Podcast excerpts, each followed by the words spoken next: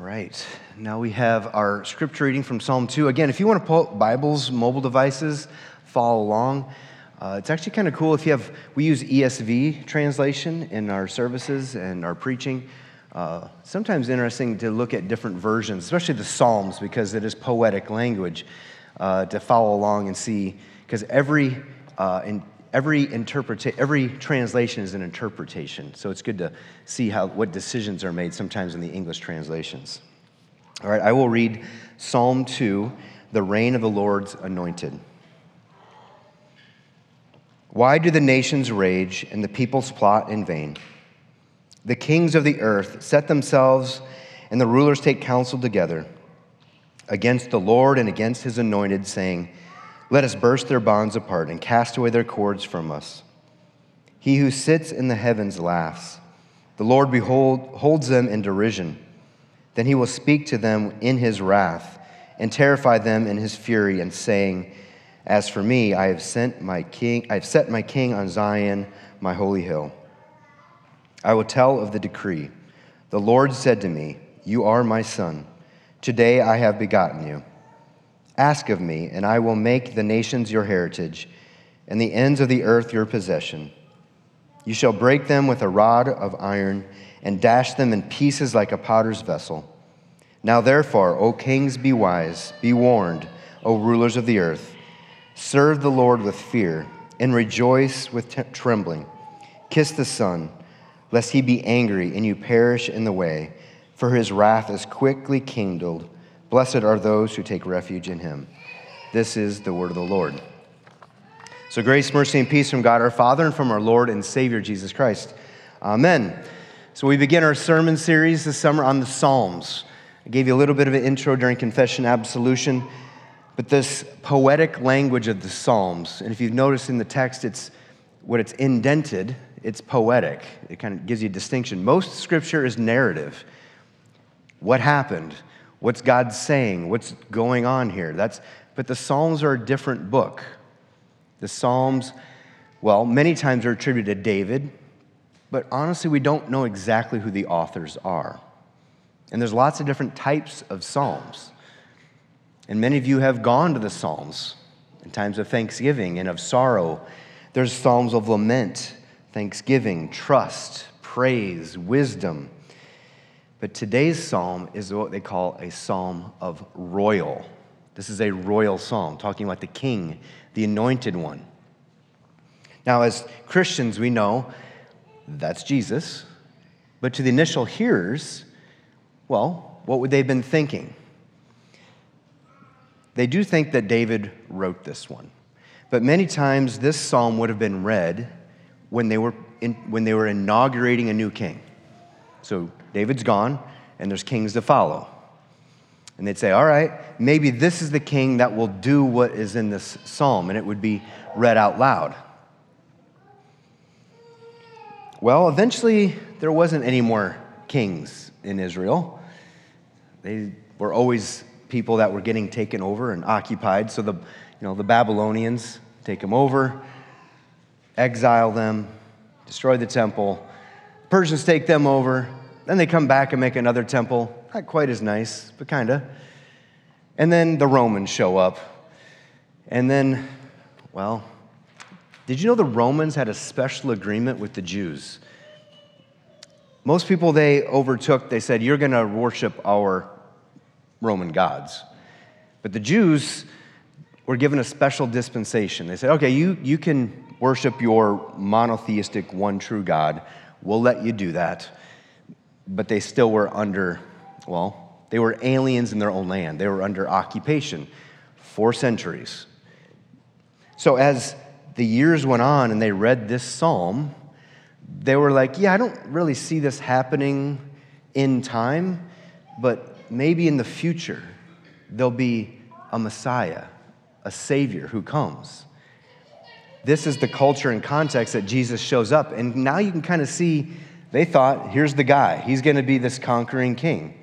He's going to usher in this new civil order. And he, well, disappointed them. He wasn't exactly what they were looking for. So, this is the political landscape. And this situation between the church, God's people, and the government has always been very tenuous. So let's go, well, let's go the way back, right? When the Babylonians were there, you know, they take them over, they plunder them, they kill them, or they enslave them. Then there's a nicer king that says, oh, go back and do that. And then there's another ruler that says, do this, and another ruler says that. And so God's people have always been subject to a lot of different governments, most of them pretty hostile. Now, the hostile environment that we have last week was Pentecost. This psalm is side, that's, that's Acts 2. Remember, Peter proclaims, and 3,000 are baptized, repent and believe and be baptized. The church is exploding. And then by Acts 4, John and Peter heal a lame man. And everybody's freaking out, like, oh, wow, this, this is happening. People are talking about Jesus, people are coming to faith. Initially, the Christians and the Jews worshiped together in the temple. That didn't last very long because the Jews were like, yeah, you, you guys aren't doing the things that we're doing anymore. And, well, you say Jesus is God, and, well, we don't. And so they very quickly kicked the Christians out of the temple. Now, remember that special dispensation that the Romans had given the Jews? Well, the Jews said, these Christians are no longer, these are not Jews. So, you know what that means? Kill them all. That is the environment that the church is existing. In fact, we even know Paul participates in this. Well, Peter and John heal that lame man in the name of Jesus, and they get drug into the council. This is the Sadducees. The Pharisees, a lot of them converted to be Christians, but the Sadducees, who are in control of the council, bring them in front and tell them, You need to just shut up about this Jesus guy. Well, what do you think Peter and John said? Mm, I think not. I think we're going to do what's right in the eyes of God and not what's right in the eyes of the authorities that are over me. Civil disobedience, yes, but it was for the sake of the gospel. So I'm going to read, this is right after they, you know, said, shut up, and they said, no, we're not.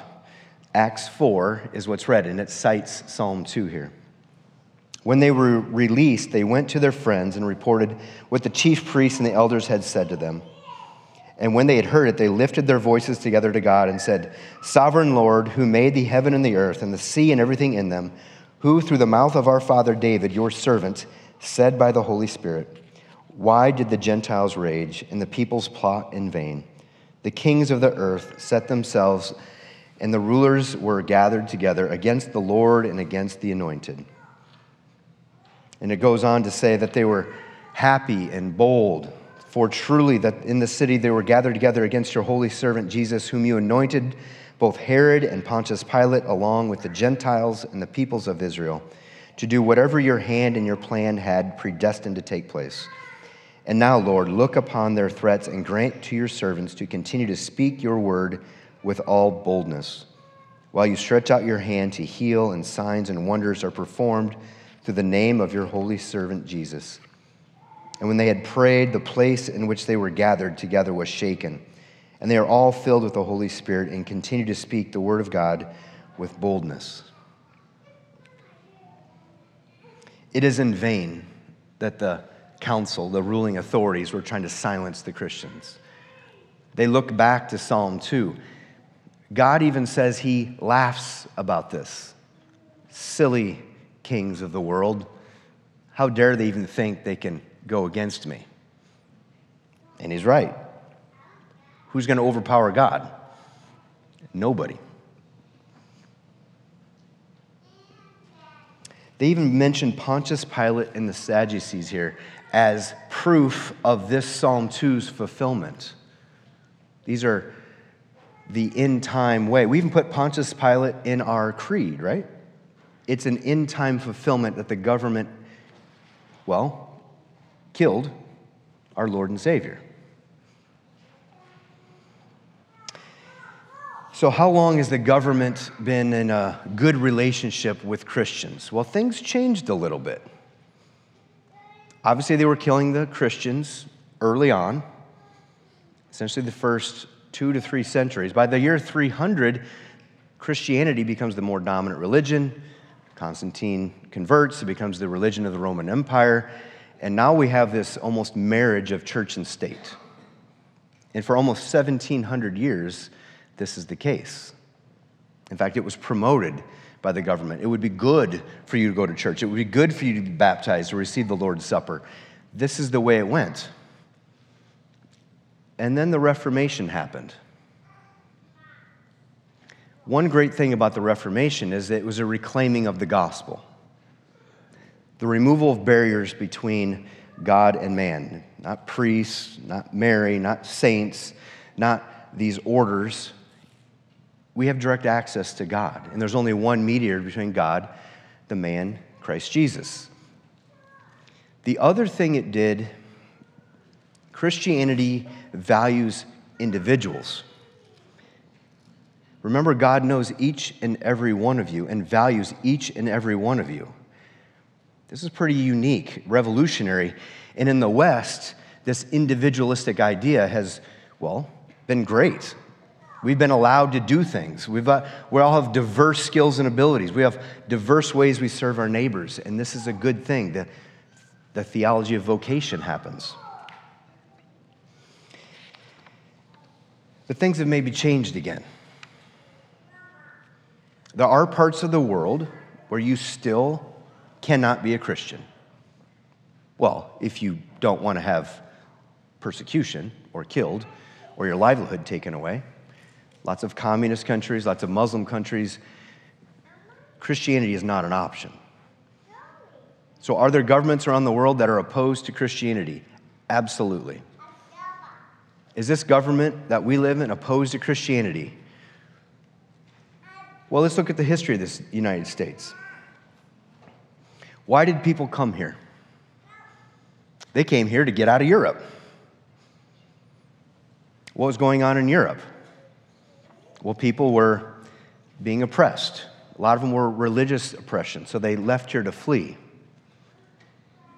Once the Reformation happened and city states rose, there became this new phenomenon of the government doing work of the church, providing for the poor, making very efficient systems to get stuff done, and it worked really well. So when people came to the United States, it was set up explicitly to be individualistic. Religion is for each and every one of you, it is not part of the collective. The government is in that situation, religion is just you and your God. This country was set up as a secular, humanist, individual government. It is not and never has been a Christian nation. Many of the founders were Christian, but many of them were Masons and deists and atheists. And so what they said was, yes, go do those things, but that's not going to be part of the collective. So we have never been part of a Christian nation. It's been explicitly secular, humanistic, and individualistic.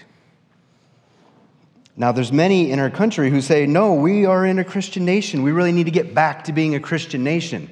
I'm like, the way it was founded was for you to do your religion individually and not in the public square. That's the way it was designed, and all we've seen is that movement over the years, more and more towards that.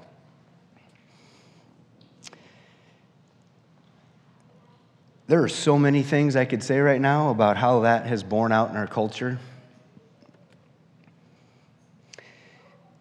What is the civil realm for? Why do we have a government in the first place? God says it's a good thing. What's it for? Romans 12 thwart evil. And honestly, it's a good mechanism to love our neighbor. It's a good way to set things up for the benefit and safety of everybody. It's a good thing.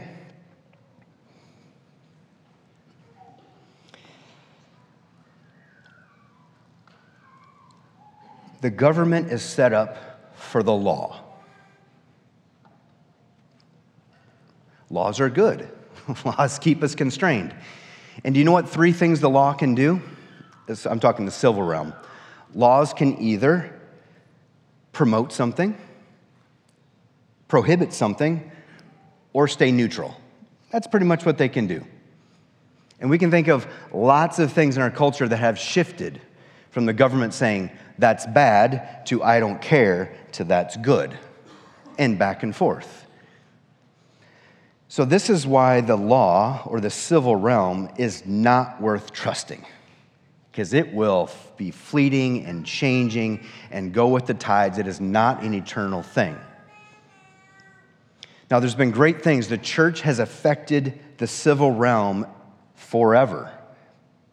Think about, I'm just going to think about one topic.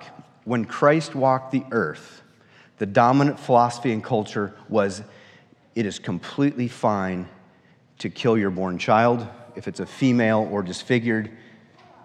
Maybe okay if it's a male. That's just the way it was. It's no big deal. Christians said, maybe we shouldn't kill our babies. And things stopped being like that, right? Well, things have gone back, and now things are going. Do you see how this effect the church has on the civil realm? We have always been speaking to the culture, speaking to the government. This is what we're supposed to do. We're supposed to advocate the good things. But does that mean that that's going to happen or listen? Or is that what we're hoping happens? If that doesn't happen, what's that say about God or us?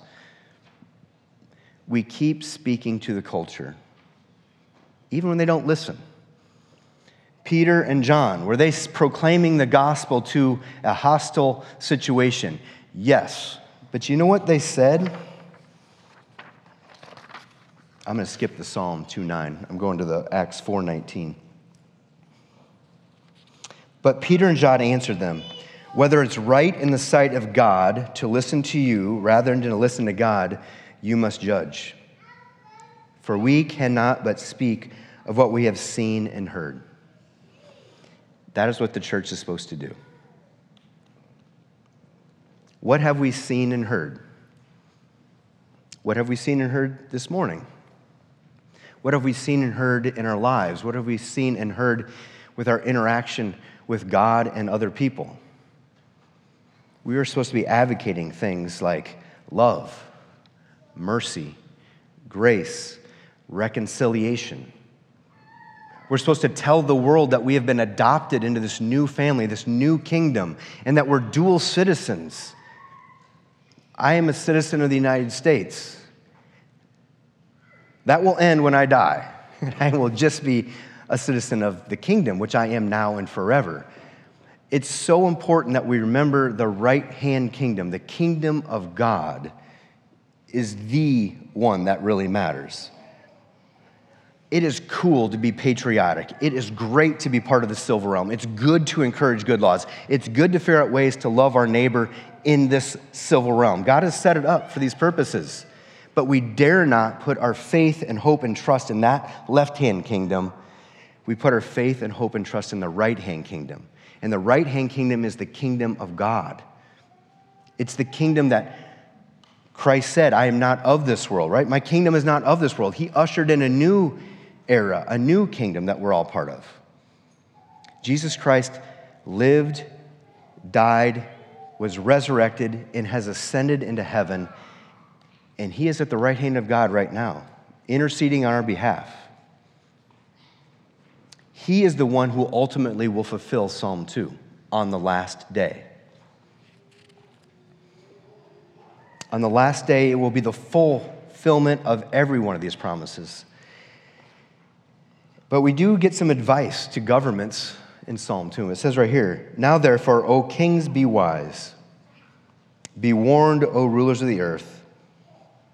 Serve the Lord with fear and rejoice with trembling. Kiss the Son, lest he be angry and you perish in the way, for his wrath is quickly kindled. Blessed are all those, blessed are all who take refuge in him.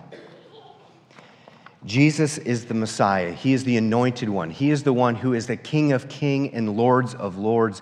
He is the one who is in control of everything.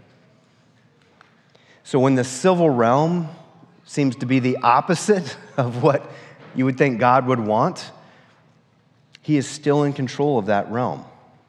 He's still calling the church to be faithful witnesses, to speak to the culture those things of the gospel, of truth, of love, of mercy.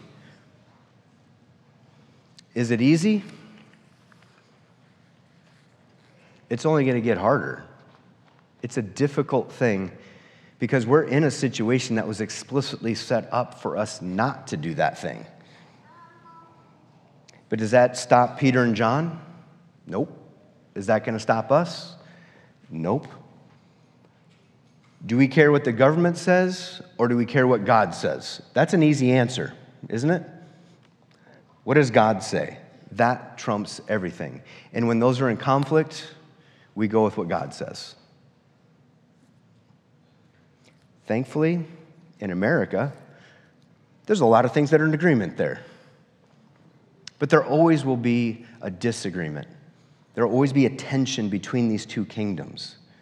And if we confuse those two kingdoms, we get in trouble. This is a good Lutheran distinction that we all have this two kingdoms theology. It helps us figure out which realm am I working in right now? Am I working in just the law, which is the civil realm? Or am I working over here in the right hand kingdom, the gospel? The kingdom that is to come and has come to you and to me. We are called salt and light of the earth. We are bringing new life, purpose, meaning. We advocate for those who cannot advocate for themselves. We seek peace and reconciliation. So you are dual citizens citizens of the United States or another country, and you're citizens of God's kingdom. And the very last line of the psalm is exactly what we should be comforted by. Blessed are those, blessed are who take refuge in him. So, whatever's going on, whatever election commercials we're going to have to endure, whatever situation in the government, or, you know, all those, these are, these are things of this time. And it is good but we dare not take our refuge in those things. We put our refuge in Christ and in Christ alone. So I pray this morning that Psalm 2 gives us hope of this prophetic thing when Jesus comes back in the last day, and there's no more government. We don't have to worry about it.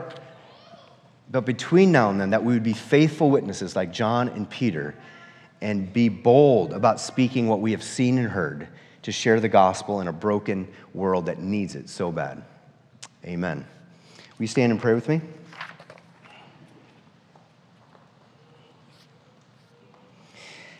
Dear Heavenly Father, I thank and praise you so much for well, your two kingdoms. I thank you that you work through us in both of these kingdoms and that this right hand kingdom that we are part of, your kingdom, would well, it would expand, that people would know you, that we'd be bold in being witnesses to you, what we've seen and heard and tasted. I pray that you would give us, by the power of your Holy Spirit, to say these things to a world that needs hope. I do pray for good leaders in the civil realm for the benefit of our neighbors, but no matter what, help us always to do what you tell us. You are Lord and Savior. Amen We receive the benediction. The Lord bless you and keep you. The Lord make his face shine upon you and be gracious unto you. The Lord look upon you with favor and give you his peace. Amen. Have a great week.